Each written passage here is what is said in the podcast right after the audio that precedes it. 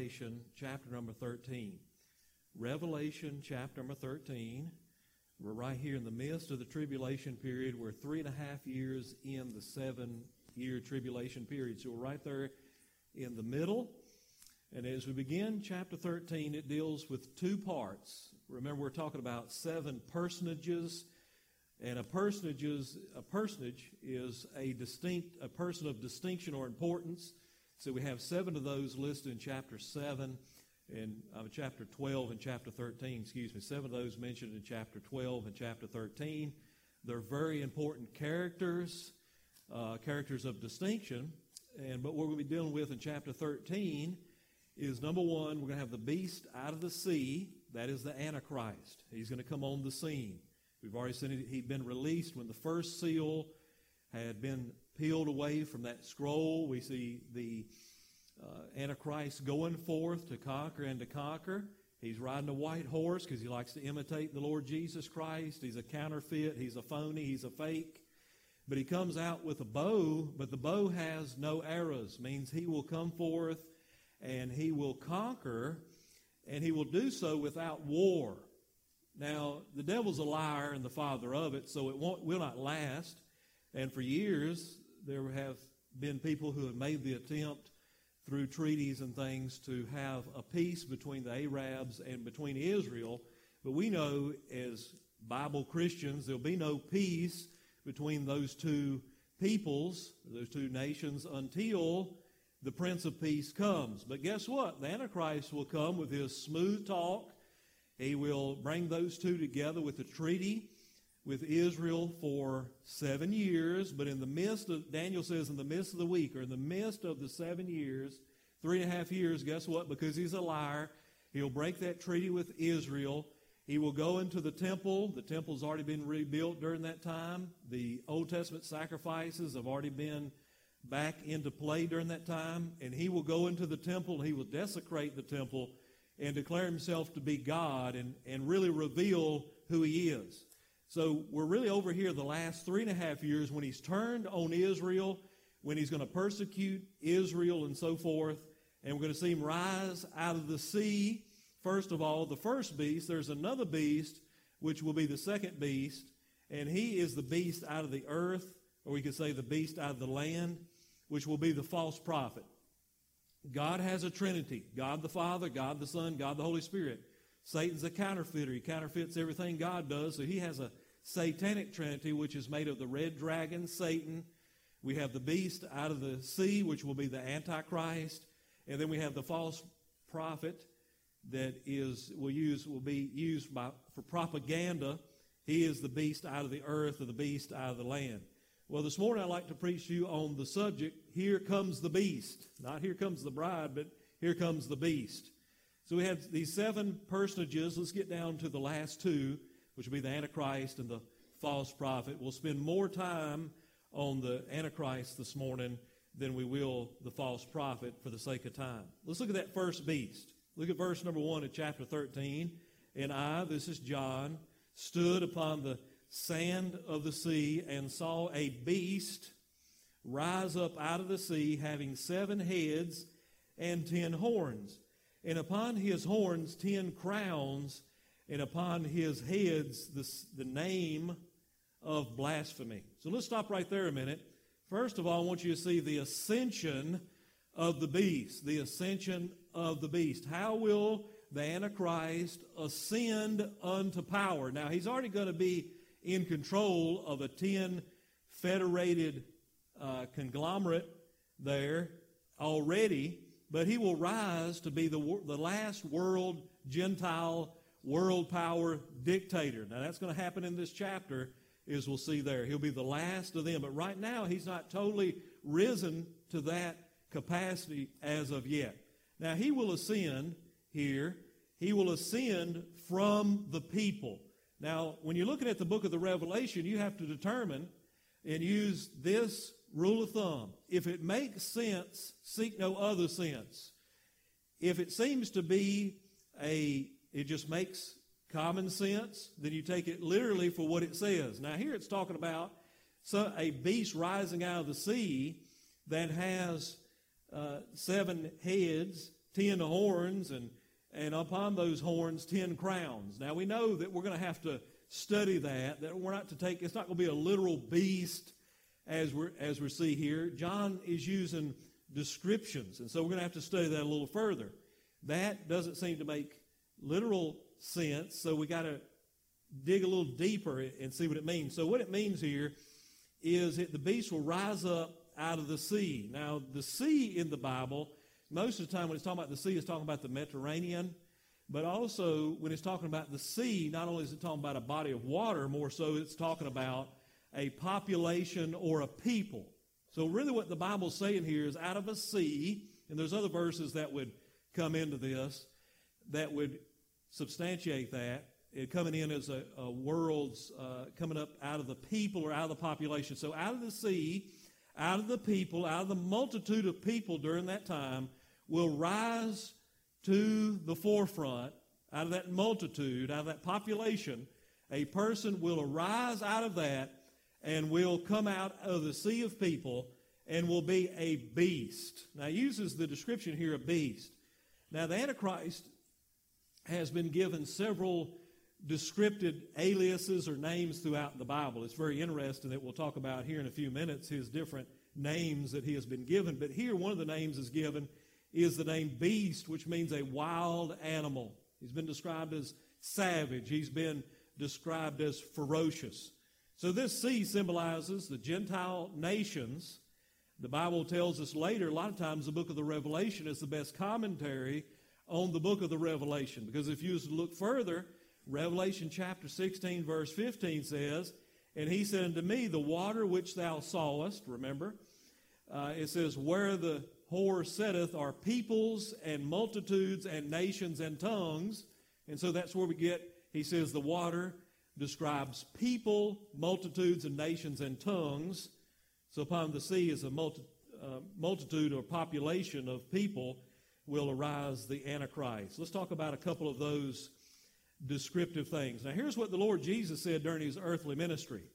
He said in John 5 43, He said, I am come in my Father's name, and ye receive me not. If another shall come in his own name, him ye will receive. That's the Antichrist, the man of sin. Now, it's interesting if you was to take the entire New Testament, 27 books, and you would look for the word Antichrist, and then one, there's one place where we have Antichrists, it's plural, and you was to take every word out of the New Testament, Matthew, Mark, Luke, and John, 1st, 2nd Corinthians, Ephesians, Colossians, you get the idea all the way to the Revelation. You're only going to find the word Antichrist and the word Antichrist. You're going to find the word Antichrist and its singular three times. And then you're going to find it Antichrist one time. And they're all found in John's writings. And in all of his writings, being the Gospel of John, 1st, 2nd, 3rd John, and the book of the Revelation, it's not even found in the book of the Revelation. Let me give you a verse here that says in 1 John 2.18, Little children, it is the last time. Now, this was written in the first century in 1 John. And as ye have heard that Antichrist shall come. What does anti mean? Anti means against something, against Christ. He said that you've heard that Antichrist, the man of sin, the son of perdition, shall come, a man shall come. Even now there are many antichrists. There are those who oppose Christ, who are against Christ. The Bible tells us that the spirit of iniquity doth already work. And since Christ's ascension, has there been a stage set and there have been, the devil's been working and fashioning people and minds and philosophies and educational systems, so forth, that he's built a stage for the Antichrist, the man of sin, one day to step up to be the, the answer, they feel like it's the answer to all the world's problems. And at that time, they will look to a man for all their problems. He will rise out of the population. Well, we mentioned that the term or references Antichrist only found in 1 John 2.18, 1 John 2.22, 1 John 4.3, and 2 John 1.7. So that's the only place you're going to find that. But we're still talking about the same person, the beast. Now, he's been given many names, is the reason I tell you that. We know him as the Antichrist, Satan's Superman, the second member in the Satanic Trinity. He's called the man of sin, 2 Thessalonians 2 3. We could say the man of lawlessness that will be completely against the law of God, totally opposed to it. He's known as the son of perdition, 2 Thessalonians 2 8. He's known as the wicked one, 2 Thessalonians 2 8. He's known as the willful king in Daniel chapter 11, verse 36. And in 36 times in the book of the Revelation is he described as the beast, that ferocious animal. And then in Daniel chapter 7, verse number 8, which applies here, he's known as the little horn if you study the book of Daniel chapter 7. So there's a lot that the book of Daniel says, the Old Testament equivalent, if we could, that coincides with Revelation, talks a lot about the coming Antichrist. You'll notice here in a minute I'll quote a lot of verses from Daniel. So he will arise from among the people. Next, let's talk about his ascension. His ascension will be from the political, not only the population, but from the political realm or the political world. There have been leaders down through history, dictators, pres- uh, presidents that have been accused in even modern times in America being accused of being the Antichrist. Of course, a lot of those set the stage for the time when the Antichrist shall come, but they're not the Antichrist. Okay, I've been asked a lot, even the short time I've been in the ministry, is this political person? I remember years ago they said, well, maybe Richard Nixon, Henry Kissinger was the Antichrist. There was even a time they thought Ronald Reagan uh, was the Antichrist. Of course, that was no way close because he was such a great orator, which the Bible says he'll be an orator. But we know that none of that is, is to be fearful of because he's going to rise uh, on the world stage. And we'll see here in a minute that we, we know that it is perhaps realistic, although we don't know for sure, that the Antichrist is alive today. Now, you're not going to find anybody on the face of the earth that is going to have firsthand or even secondhand knowledge of that. So don't worry about, we're not looking, I'm not looking for the Antichrist, I'm looking for the Christ. I don't have to worry about the Antichrist because when you trust Christ, you don't have to worry about the tribulation period because God's not appointed us unto wrath. So I'm not looking for him, I'm looking for capital H, him, right? But he's going to ascend from the political world. It says he had seven heads, ten horns, ten crowns. See, the Antichrist has already headed in the first three and a half years a 10 nation European League. But he now embarks on that last three and a half years to embarks on being uh, his new career as a solitary world dictator, according to Warren Wiersbe. Seven heads refers to Rome being the, the city of seven hills. A lot of them believe that this, in the book of the Revelation, that this, this right here we're talking about in chapter 13 will be the revived, the revived Roman Empire during that time. He will have ten horns. He'll have uh, ten crowns, which will be the diadem crown. We sing, All hail the power of Jesus' name. Let angels prostrate fall, bring forth the royal diadem, and crown him Lord of all. Well, we notice if we was to go back, he is of his father the devil. And if you go back to the red dragon in verse uh, chapter 12 and verse number 3, it says there, there's a great wonder, a great red dragon. He had seven heads, ten horns, seven crowns. So we know he's come from the red dragon. We know he's come from Satan. He'll be empowered by Satan. Now he has the diadem. Now let's let's compare that a little bit. The Antichrist will have ten crowns or ten diadem crowns. But that's not to be in comparison to Revelation chapter 19 when the Lord Jesus comes back and in verse number 12 says, His eyes were as the flame of fire, and on his head were many crowns, many diadems. So the Satan, in equivalent, tries to be like Christ, but he's not anywhere close. Yes, he has some crowns. He has 10 of them. But that's going to be nothing in comparison to what the Lord, when the Lord Jesus comes back, the real Christ on the real white horse in Revelation chapter 19 He's not going to have just 10 diadem crowns. He's going to have many crowns. I think about that hymn in the beginning of our book crown him with many crowns. So we see the revived Roman Empire. He will come speaking blasphemy. Now, that's expected. Why? Because we studied two weeks ago that when Satan was in heaven, he went to war with Michael the archangel, and guess what? He was kicked out of heaven. And he's come down to the earth knowing that he hath but a short time, just a, just a little while. And so he's going to cause as much ruckus as he can. He's mad because he's been kicked out of heaven, and he's going to go against Israel, which Israel will be protected and fed as they were in the Old Testament during this time. And so he'll come with blasphemy. Blasphemy means to speak evil of. The Bible talks about there is a sin of blasphemy. If you blaspheme against the Holy Ghost, there's no way that you can go to heaven. No way. You can go to heaven. Speak evil of the Holy Spirit to speak evil of God, what we call the unpardonable sin. But I'm going to tell you what that unpardonable sin is. You may have taken the Lord's name in vain. You may have uh, cussed God and, and spoken evil against God and spoke evil of God and spoke against God when you were lost. But I'm going to tell you right now, that's not going to send you to hell. Because God's loving and God's forgiven. And God will forgive you. But the one sin that will never be forgiven will be the sin of unbelief. The person who never truly believes on Christ and who rejects Christ. That is the unpardonable sin. Just to throw that out there. So, blasphemy. Now, how would the Antichrist ascend so quickly? There's several things I want you to notice about the Antichrist. He will be an intellectual genius. an intellectual genius. Now, Satan is no dummy. Satan is very religious. Satan knows the Bible.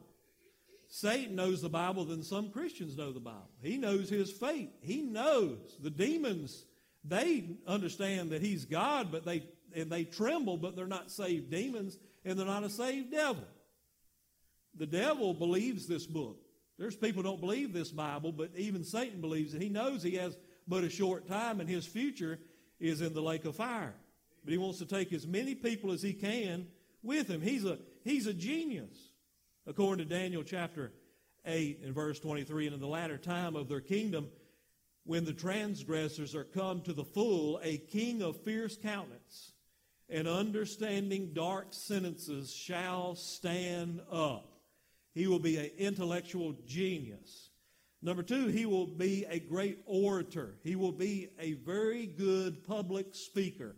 He will swoon you and he will swoon others with his wonderful talk.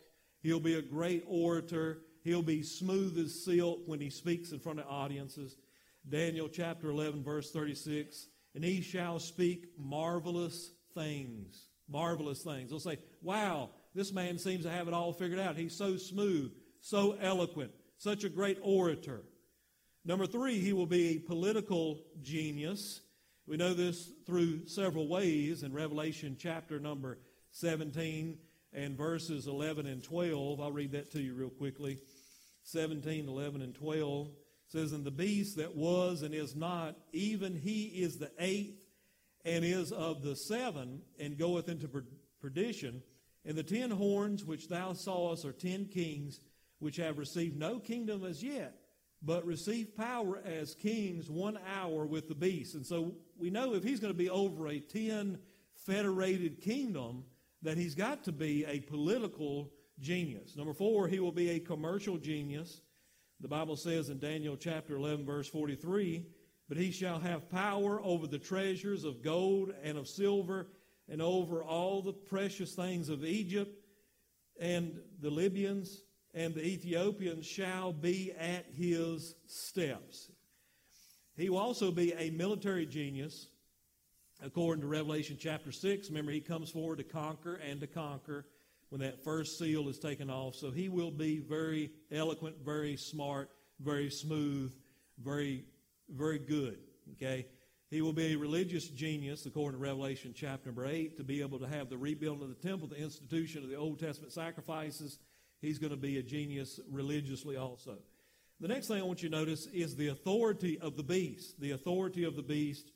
Revelation chapter 13 and verse number 2 says, And the beast which I saw was like, all right, we know that's going to be, that he's likening it into something, unto a leopard and his feet were as the feet of a bear, and his mouth as the mouth of a lion. And the dragon gave him his power. Who's the dragon? That's Satan, the devil, and his seat and great authority.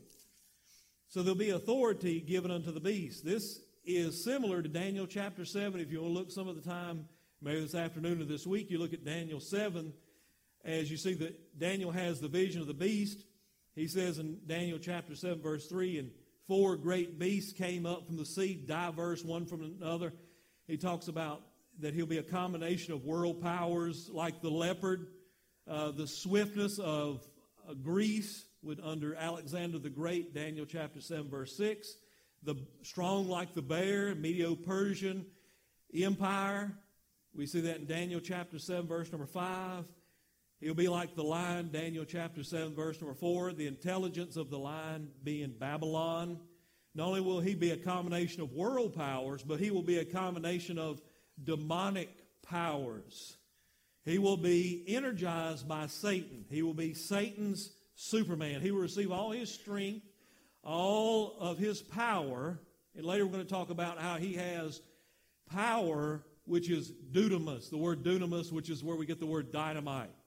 Now, during this brief time when he's been cast out of heaven, will Satan have unhinged, unleashed power, dunamis power? He don't have that dynamite power right now, but he'll have it during that time. But he will receive all his energy from Satan.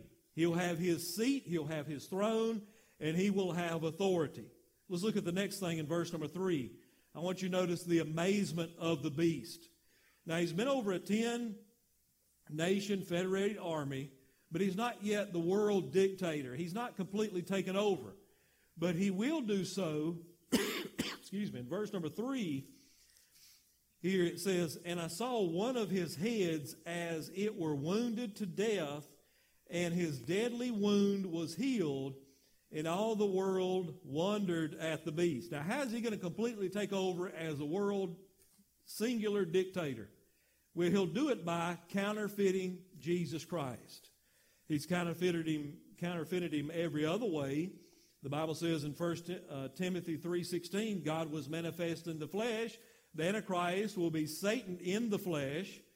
The Bible says he'll be an unmarried Jew, Daniel chapter 11, verse 37. Neither shall he regard the God of his fathers nor the desire of women. Now, that means either one of two things. Number one, that he will be so interested in taking over the world and persecuting the Jews that he will not be interested in women. Or number two, there's a possibility the Antichrist will be a homosexual. You can draw your own conclusion from that. So we see also in his death will he counterfeit Christ and win over the whole world and become that one world dictator in his death. Now, we don't know exactly how this will transpire, but it says you saw one of his heads that were wounded to death. In other words, he will somehow be wounded. Perhaps people will turn against him. They will kill him.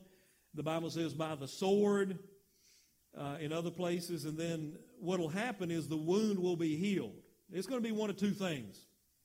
Number one, It'll be a fake resurrection. He'll come back to life. Or it'll be a literal resurrection like Jesus in his death. His head is wounded. He dies. And then before all the people, because of satellite and because of 24 hour news cycles, just like the two witnesses, will it be witnessed that he will rise and resurrect from the dead? Now, this will be a miracle of sorts. Now, you got to be careful about something. The Bible says we have a more sure word of prophecy. We don't believe everything we see. And in fact, the Bible tells us in 2 Thessalonians 2 9, even him, speaking of the Antichrist, whose coming is after the working of Satan with all power and signs and lying wonders. He will be able to perform miracles. Now, that's not the first time there's been miracles performed by Satan's crowd. Just go back to those Egyptian plagues back in Egypt when Pharaoh's uh, sorcerers, they, Moses throws down a, sick, a stick and it becomes a serpent, his rod. Well, Pharaoh's men, they throw down their serpents and they uh, their rods and they become as serpents as well. They imitated, they counterfeited the miracles. So don't we don't, we don't uh, pay so much attention to the miracles or the power in which he has which you'll have here that will astonish people and amaze people and, and allow him to become that world superpower dictator. So don't let that fool you. What's more important than seeing miracles is if that miracle lines up with this book right here. You say, Show me a sign. Well, Jesus said there'll be a sign, and that sign is the sign of Jonas being in the, the, the well, the, the belly of the whale three days and three nights. That's the sign, is the resurrection of Jesus Christ. You say, I have to see that to believe. Well, you're not going to be able to see it to believe. There was only a limited amount of people that seen his resurrection, but we believe it by faith. If God was to show you a sign and you won't believe this book, you won't believe the sign. The next one is the adoration of the beast. After that, it says, the wound is healed in verse 4, and they worship the dragon. Now, who's the dragon? Satan, the red dragon, which gave power unto the beast. And they, wa- they worship the beast, worship the devil, saying, Who is like unto the beast, and who shall be able to make war with him? Once he's resurrected from that, there'll be people to say, Who would even challenge him? Who would even attempt to go against the Antichrist? Who would even try or attempt it? And so we see that he's always, Satan's always desired worship, and here he will receive it. Men were literally, and you have people today that you have people that worship Satan, which is ridiculous, worship Satan, and worship uh, demonic forces and so forth. But in this day, well, there'll be satanic worship and antichrist worship both. Satan, the dragon, he's always desired worship. I read of an article in 1974 in Moody Monthly that had this to say about a fellow that was over the Euro- European common market said, What we want is a man of sufficient stature to hold the allegiance of all people and lift us out of this economic disaster into which we are sinking. Send us a man, whether he be God or devil, and we will receive him. That was quoted in 1974. We've come a long way since then. Adoration of the beast. The next is the attack of the beast in verse number five, and there was given unto him a mouth speaking great things and blasphemies, and power was given unto him to continue forty and two months. We know that the length of the attack against God's people in his unleashing time will be 40 and two months, three and a half years. We see that several times. The next is the line of attack. He will blaspheme God. He will go to battle with the saints in verse number six. The Bible says he opened his mouth and blasphemed against God, blaspheming his name his tabernacle and them that dwell in heaven. And then in verse 7, it was given unto him to make war with the saints. He'll go against God's people during that time. And to overcome them, some he'll, he'll, he will kill them and overcome them. And power was given him over all kindreds and tongues and nations. Now he's that world superpower during this time, the attack of the beast. Then we'll see the achievement of the beast in verse number 8 and all that dwell upon the earth. Now listen, all that dwell upon the earth shall worship him whose names are not written in the book of life of the Lamb slain from the foundation of the world. Now, do you know that your name is written in the Lamb's book of life? I didn't ask you if your name was written in on the church roll. And I didn't ask you at home in your family Bible, do you have a certificate that say you're a member of the church or you've been baptized or you shook the preacher's hand. No, I'm asking you if your name is written in the Lamb's book of life. Do you have a home secured in heaven? And if not, and the rapture was to happen right now at this very moment, you would be left to endure the tribulation period and endure all the things that I'm talking about if you live long enough to endure them or even get, I don't believe a majority of people, even in America, will reach this point anyway. You'll be dead long from starvation, from pestilence, from disease, from the first seven seals. So you don't even make it to this point. And even if you do, they said they'll fall down and worship him. And the Bible says this if any man have an ear, let him hear. If any man have an ear. Now, I'm not just up here saying all this because we're trying to fill a bunch of time. No, it's really going to happen. This Bible is true. Let God be true and every man a liar, the Bible says. This is real. This is not some fairy tale, some fable. We've not followed cunningly devised fables. Uh, fables. This is what's going to happen. And if you, God's given you an ear, He's given you two of them, let Him hear. Let Him hear. Take heed for the man of sin, the son of perdition, the little horn, the Antichrist, is to come. But I'm so glad you don't have to sit here and worry about young people about the Antichrist. You need to be looking for the real Christ. You need to make sure that in heaven you, you got a home secured and you know for sure without a shadow of a doubt that your name is written in the Lamb's Book of Life, that you have eternal, everlasting life because one day you didn't trust in your church attendance, your water baptism, you're agreeing to a creed or some prayer you pray. No, you're, you're trusting the day you forsook your sins and you trusted Jesus Christ, your personal Savior and Lord. And I cannot imagine preaching this book, reading this book. The Bible says, Blessed is the man that readeth and understandeth. Revelation 1 3. You know why? Because a man or a lady who reads it and understands it and has got half a sense will realize that they need God. They need a Savior. That's the blessing of the book. To realize there's a hell to shun, later the lake of fire. But you don't have to worry about that. You need to be thinking more about heaven.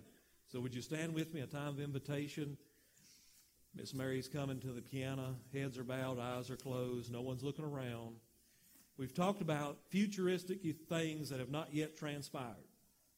Your life may have been rough, but you're not going through the tribulation period right now because the Bible says this is yet to come. These are things that are going to ha- happen hereafter. You don't need to say, well, I'm going to wait to see if it's true and see if I can make it, see if I'm tough and gruff enough. No, that's foolish. You're not tough enough. The devil is greater than you, but greater is he that is in you than he that is in the world. And with heads bowed, eyes closed, Christians are praying. I'm looking across the congregation. We're going through the book of the Revelation. Do you know Christ? Can you say with assurance, if you was to die right now, that you would be in heaven? Do you know him? Only you know that. Has there been a time or season in your life when you've God's convicted you over your sins and showed you your desperate need for a Savior?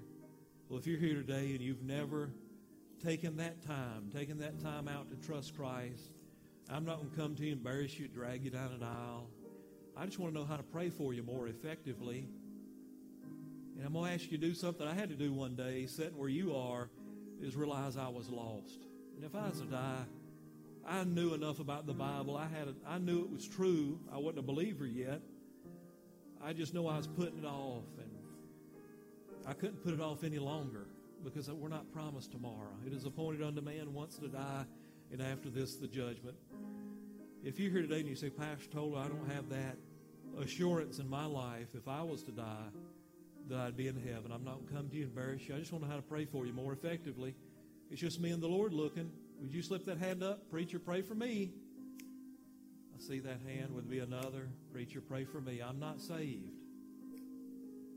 How about it, young person? Do you know Christ? Have you been saved?